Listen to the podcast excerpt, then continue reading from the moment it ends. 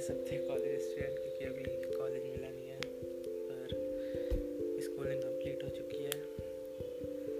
तो सोचे एक पॉडकास्ट बनाते हैं, कुछ अपने लाइफ के एक्सपीरियंस शेयर करते हैं। ऐसा ऐसा तो कुछ मैंने उखाड़ा नहीं अभी ज़िंदगी में, लेकिन कुछ एक्सपीरियंस है जो सीख लिया समय से पहले, या फिर आगे आके सीखना भी अभी